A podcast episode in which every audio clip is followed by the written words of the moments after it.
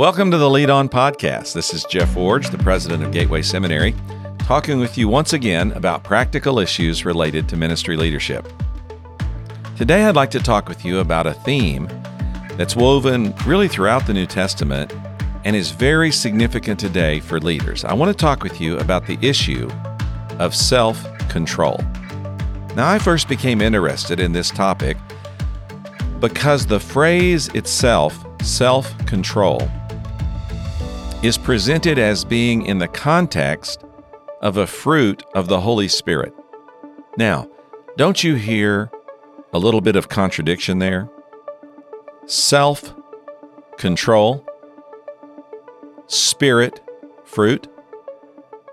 How is it that the Holy Spirit produces something that is described as originating in self. So, this paradox, if you will, captured my attention and caused me to take a good look at what the Bible says, particularly the New Testament says, about the subject of self control. And I'd like to share with you some of what I've learned here today, and then particularly talk about the application of this in leadership. Now you might be thinking, well, yeah, but self-control that that's a that's something that's really hard today. And it's harder today than perhaps it's ever been because of so many temptations and difficulties that we all face. Well, there are a lot of temptations and difficulties today, but really self control is no more difficult today than it's ever been. Let me read you a translation of an ancient historian, Polybius. He wrote considering the subject of self control in the uh, roughly the era in which Jesus lived. He's talking about a particular young man, and he says the first direction to leading a virtuous life was to attain a reputation for temperance. And that word, temperance, is here translated, is the same word translated in the New Testament as self control.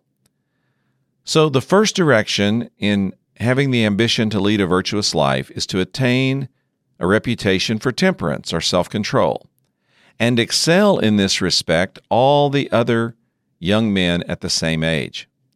This is a high prize indeed and difficult to gain, but it was at this time easy to pursue at Rome owing to the vicious tendencies of most of the youth. For some of them, had abandoned themselves to amours with boys, and others to the society of courtesans, and many to musical entertainments and banquets, and the extravagance they involve, having in the course of the war with Perseus been speedily infected by the Greek laxity in these respects. So great, in fact, was the incontinence that had broken out among the young men in such matters, that many paid a talent for a male favorite, and many three hundred drachmas for a jar of caviar. Well, even in the translation, which is a little bit difficult to read, it's easy to pick up what was happening. Young men were having sexual relationships with other young men and with other young women were participating in musical entertainments and banquets, meaning they were going to wild parties that were marked by the extravagance of sexual escapades, overeating, and of course, flowing alcohol. That's a description of what a young man was facing in the first century world. That is not so different as what we're facing today. And so, for young men and young women, for leaders of all ages, the issue of self control is significant. Looking into the Bible, one of the first things I discovered is that there are not one, but actually seven different words in the Greek language which are translated self control in the New Testament. Let's review how the word is used in some of the contexts. First of all, the first one of these words, enkrateuomai, is used to describe self control as a characteristic of faithful Christians and faithful Christian leaders. For example, in 1 Corinthians 9 24 to 27, the Bible says, Don't you know that the runners in a stadium all race, but only one receives the prize?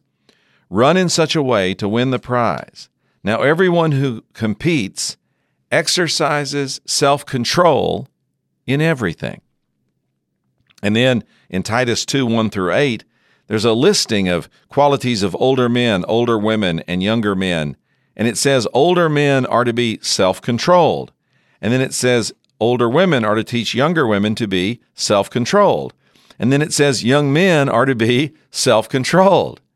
And so we see this first word used to describe self control as a quality of Christians and certainly a quality of Christian leaders. Then we move to the second word, kalino, uh, excuse me, kalinogogeo. Now you may say, Jeff, are you struggling with your Greek pronunciations? Yes, I am, but I'm trying to give you these seven different Greek words. These are self control found in various lists in the New Testament, like, for example, the one I've referenced in the introduction, the fruit of the Spirit in Galatians chapter 5. But the fruit of the Spirit is love, joy, peace, patience, kindness, goodness, faithfulness, gentleness, and self control. And then in 2 Peter uh, chapter 1, Peter has his own listing. He says, For this reason, make every effort to supplement your faith with goodness, goodness with knowledge, knowledge with self control, and then self control with endurance, and on and on. And then he describes in uh, 2 Timothy 2 or 2 Timothy chapter 4, Paul then describes some qualities or characteristics of pastors, and he says they are to exercise self control in everything.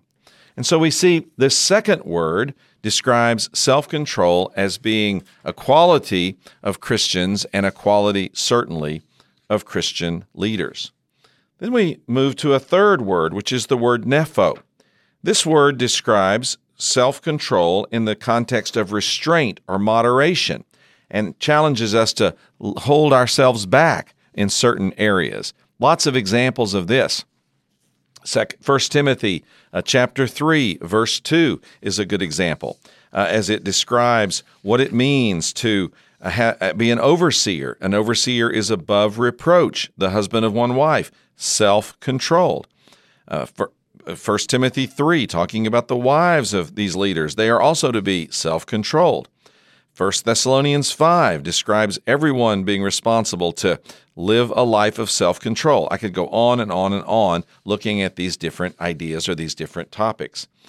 Then a fourth word, gymnazo, gymnazo, which helps us to understand the concept of self control as being sober minded. It means to be uh, uh, uh, to, to be alert, to be careful, to be aware, to be watching for what's going on around you.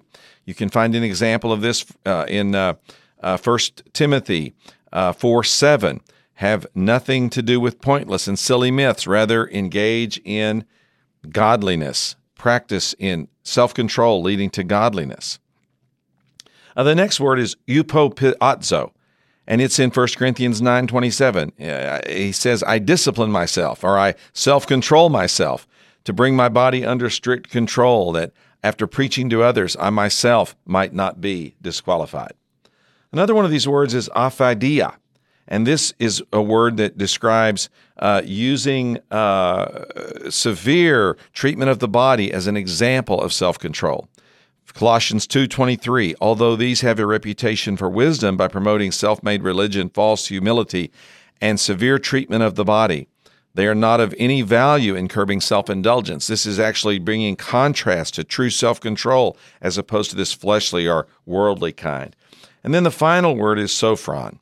And this is in Titus chapter 2, which again lists these various kinds of self control that are required for all believers and particularly for leaders. Well, even though I stumbled over some of those Greek words, I want you to walk away with this understanding of that particular study. There's seven Greek words in the New Testament that are translated self control or in some way affiliated with the concept of self control. These seven words are found in lists, they are found in images, they are found in instructions, they are associated with everyday believers as well as pastors and other leaders. These words are used throughout the New Testament by all the different writers to describe a core quality for those of us who find ourselves in Christian leadership. Now, one of the stories that I find intriguing about this issue is what happened at the end of Peter's life when he was with Jesus in the garden for that all night prayer meeting just prior to the crucifixion. In that context, Peter failed an early test of self control. You know what happened. Jesus was confronted by those soldiers, and Peter pulled out his sword, slashed at the crowd, and cut off the right ear of the high priest's servant, a man named Malchus. Peter impetuously tried to solve the wrong problem the wrong way at the wrong time in the wrong place. He lost control. Now, you might say, well, yeah, but there's some things about the situation that that we need to factor in to help understand what happened. He Peter was probably tired. He had slept fitfully the previous night and was up again the second night. So no doubt he was physically exhausted. He was probably hungry. The mob arrived uh, near daybreak, meaning that Peter had been with Jesus all night long and was ready for that morning breakfast, which never came. And he might have also been intimidated by what was happening and frustrated by the fact that his friend, his Lord, his master, the person to whom he was devoted, was being attacked. And so, consequently, he lashed out. Look, I'm not saying these things weren't true. It's true that Peter was likely fatigued and hungry and threatened. But that's the way it is in leadership. We don't get to face the trying circumstances which demand a demonstration of self control. We don't get to face those on our timetable or when we want to or when it's convenient or when we're rested and well fed and feeling good about ourselves and the people around us. No. No. Our self control is challenged in these same kind of circumstances. So, after Peter whipped out his sword and whacked off that ear, Jesus rebuked Peter, restored Malchus's ear, and condemned the violence. He told Peter to put his sword away lest he die by the same means, and then Jesus asked three rhetorical questions. Again, this pattern of three that we've seen before in Peter's life and talked about here on the podcast. He asked three questions. Jesus asked, Do you think I cannot call on my Father and he will provide me with more than 12 legions of angels? And then, how then would the scriptures be fulfilled that say it must happen this way? And then finally, am I not to drink the cup the Father has given me? So, Peter, accompanied by the rest of the disciples, made his second spur of the moment decision that demonstrated a lack of self control in the moment. He deserted Jesus. Self control is required in difficult situations, and it's required to sustain us and keep us faithful in our service. You know, being impetuous is a common quality of younger leaders. If you're a younger leader, you may be still really struggling with the discipline of self restraint. It is difficult to hold yourself back when God seems slow to act and it's difficult to wait for his timing.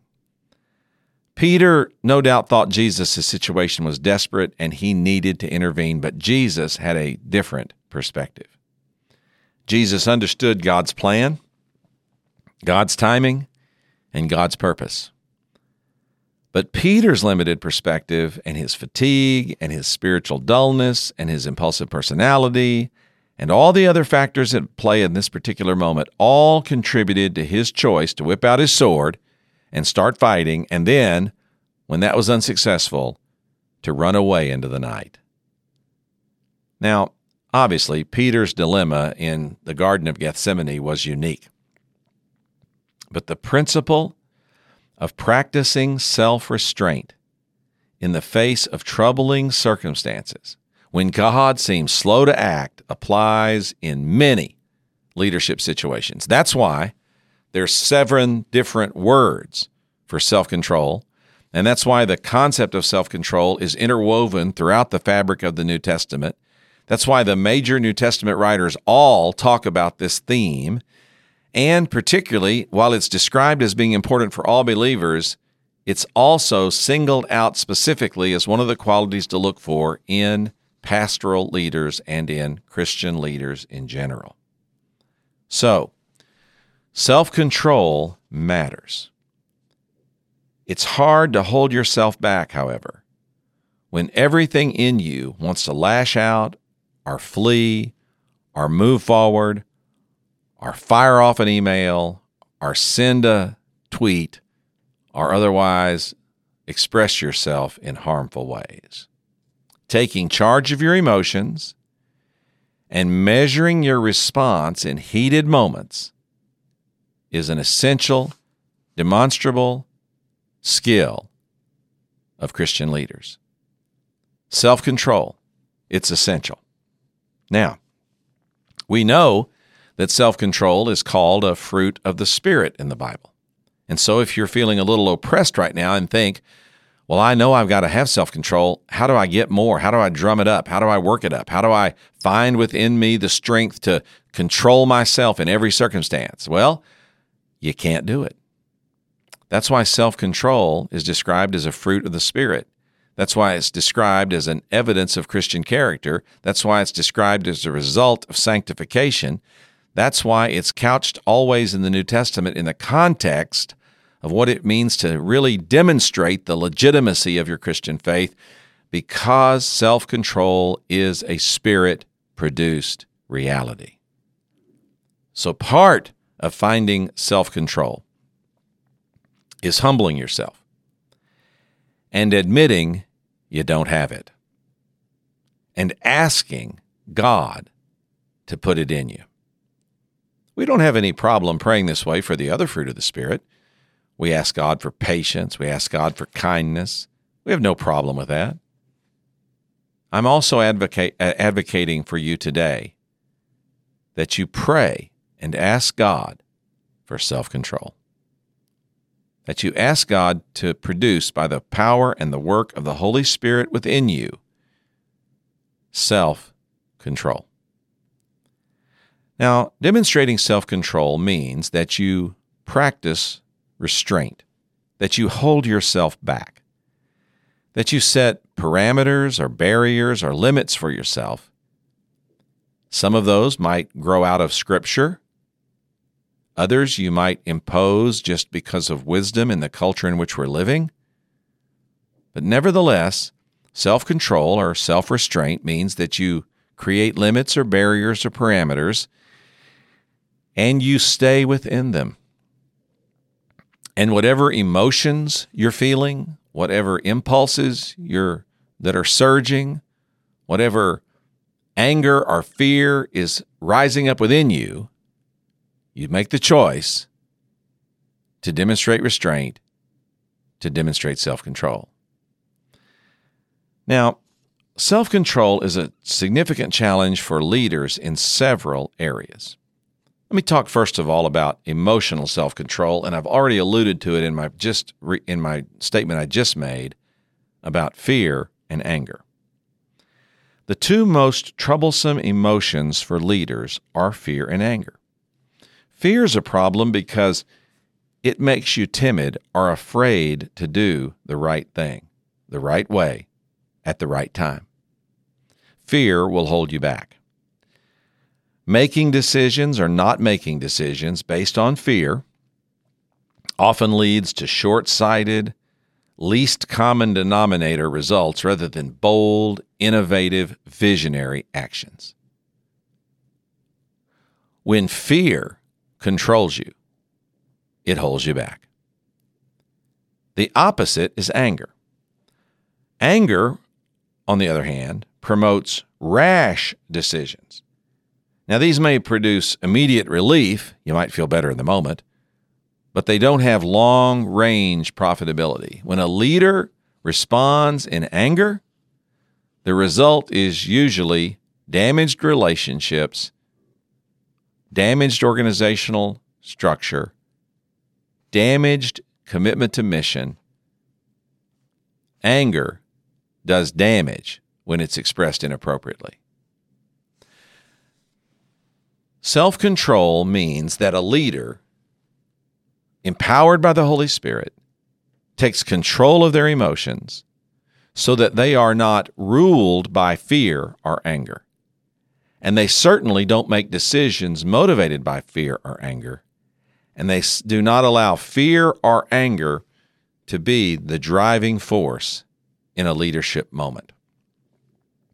Remember, it takes self control to resist fear, just like it takes self control to resist anger. And if you allow either of these emotions to take control of you, one will hold you back, the other one will push you forward.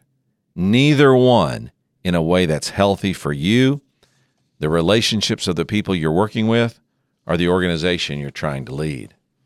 Now, let me be clear to say that self control or self restraint in the area of emotions doesn't mean you deny your emotions or that you ignore them. Self control doesn't mean that you never feel fear or that you never feel anger. In fact, if you're saying that you never feel either of those emotions, you're living in denial. Reality is you're going to feel both. You're going to feel fear and you're going to feel, feel anger. So, self control isn't about denying emotion, it's about owning it. It's about owning it branding it, and keeping it pinned up until you're ready to release it in a healthy way. Self restraint acknowledges that there are many emotional, emotional variables at play in our lives all the time.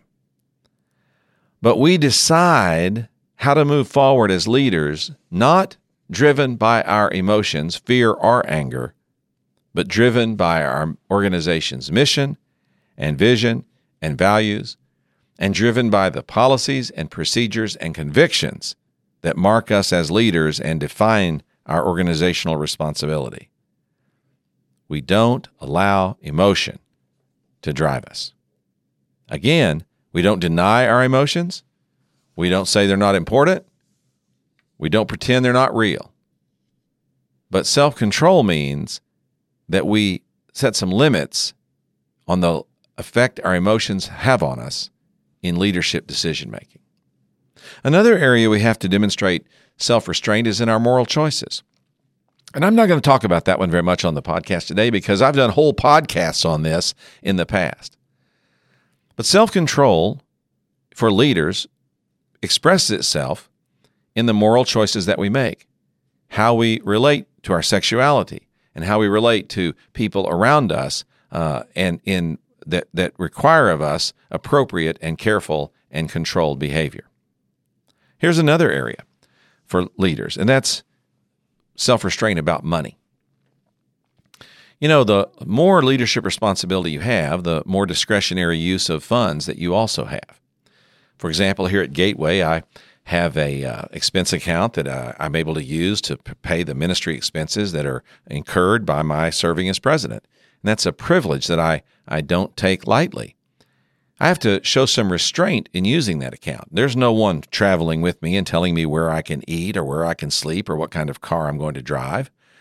And quite frankly, uh, I could probably get away with some things that people would say, well, you know, he is the president. We we probably ought to let that let that go because I mean, you know, after all, he is uh, representing the seminary at the highest levels, and I've heard all those reasons and arguments.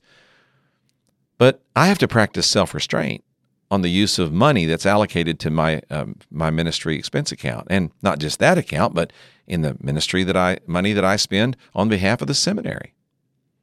Restraint means that you take careful notice of how you're spending money on where you eat and where you sleep and what kind of car you're driving and how you fly and what you do while you're out there representing your organization.